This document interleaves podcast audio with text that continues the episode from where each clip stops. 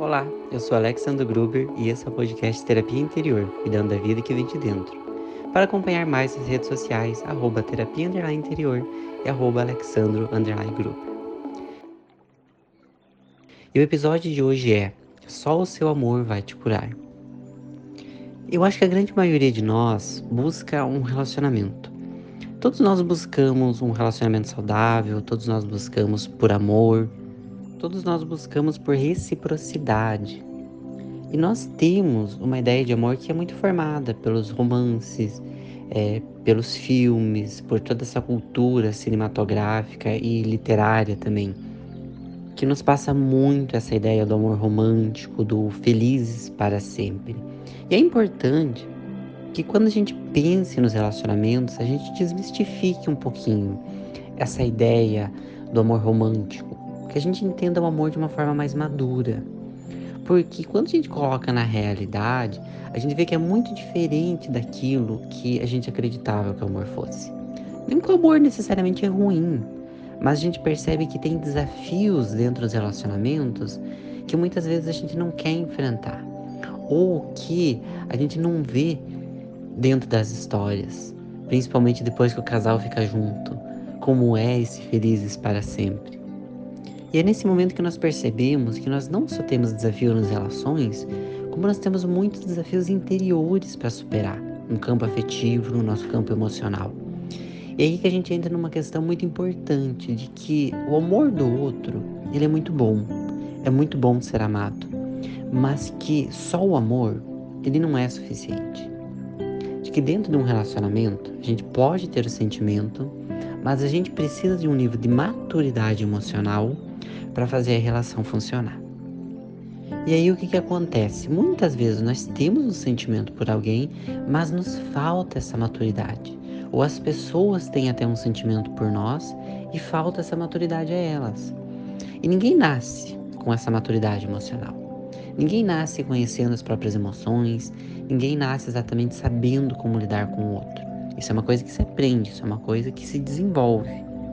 E muito disso é desenvolvido através do autoconhecimento, através do estudo, mas grande parte é desenvolvida na prática, na vivência afetiva, no dia a dia dois, ou na nossa vivência conosco. Agora, o que a gente não pode é tentar transferir esse amadurecimento emocional para o outro. Ou seja, transferir a nossa parte para o outro, achando que a pessoa que a gente tá vai dar conta que das nossas emoções.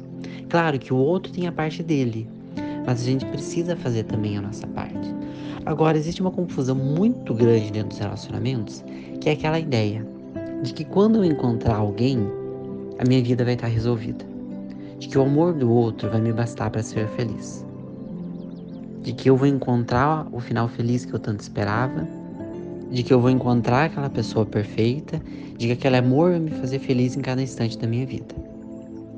E isso é totalmente fora de contexto da realidade.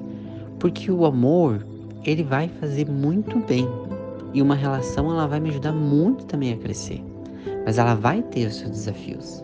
E ela não é a única coisa que eu preciso ter e desenvolver na minha vida se eu quero uma vida equilibrada, se eu quero uma vida mais feliz.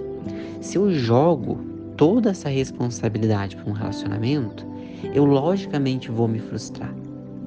E aí a gente soma um evento muito comum, que acontece quando uma relação não flui da maneira que eu gostaria, quando eu passo por uma desilusão afetiva, seja porque eu acabei criando ilusões acerca de um relacionamento e me decepcionei, ou porque aquele relacionamento realmente não era bom para mim.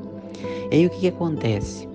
Eu crio uma expectativa de que a próxima pessoa que entrar na minha vida, o meu próximo relacionamento, ele vai me curar de que a próxima pessoa que vai entrar na minha vida vai curar essas dores, vai cicatrizar as minhas feridas e vai resolver todos os meus problemas. E aí eu jogo para o meu próximo relacionamento uma responsabilidade muito além do que aquela relação realmente vai ter. Porque eu jogo para ela a responsabilidade de ser a minha cura. E aí isso não acontecendo, e aí eu acredito que nenhum relacionamento é bom, de que eu nunca poderei ser feliz no amor, porque essas relações não atendem as minhas expectativas. E é claro que não vai atender essas expectativas, porque elas são utópicas, porque elas são exatamente fantasias do que um relacionamento faz e do que um relacionamento é. Porque, primeiramente, antes de tudo, o que eu preciso entender é que eu sou a minha cura e ninguém mais. É o meu amor que vai me curar. E que o relacionamento com o outro pode ser muito bom, pode sim me fazer muito feliz, mas não é responsabilidade do outro vir curar as minhas feridas lá do passado. Porque senão eu vou estar comprometendo as minhas relações atuais ou as minhas relações futuras por causa de relações passadas que não funcionaram.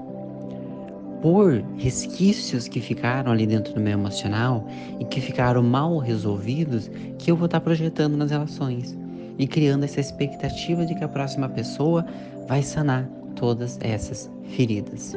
Feridas essas que nem sempre são de relações passadas, que muitas vezes têm origem na minha infância, que muitas vezes têm origem na educação que eu recebi, na maneira como eu aprendi a ver os relacionamentos, naquilo que a sociedade me passou. Então eu preciso fazer um mergulho nas minhas crenças para perceber dentro das minhas atitudes, dentro daquilo que me cabe, o que está prejudicando os meus relacionamentos? De onde vem o meu ciúme exagerado? De onde vem essa minha insegurança? De onde vem essas projeções exageradas que eu faço nas minhas relações? De onde vem tudo isso? E buscar trabalhar esses aspectos. E se eu precisar de ajuda, eu vou buscar uma ajuda especializada para isso mas para entender que são aspectos meus e que o outro nunca poderá resolver. Talvez venha até ajudar a trabalhar melhor esses aspectos, mas não é responsabilidade do outro corrigi-los e reequilibrá-los. É a nossa responsabilidade. E aí a gente precisa sim de muito amor próprio para a gente ter paciência para lidar com esses aspectos, humildade primeiramente para reconhecê-los e força para poder trabalhá-los e superá-los, em prol não só de relações mais sadias, mas de uma vida mais equilibrada. Esse trabalho é como varrer os caquinhos de algo que foi quebrado no passado e que a gente precisa varrer e juntar para que outras pessoas não venham se machucar, inclusive nós. Muitas vezes alguns caquinhos ainda vão ficar, por isso é um trabalho contínuo, mas que nos ajuda a ter uma vida melhor. Lembre-se sempre só o seu amor é capaz de te curar e abrir as portas para que o amor dos outros também possa entrar na sua vida. Namastê.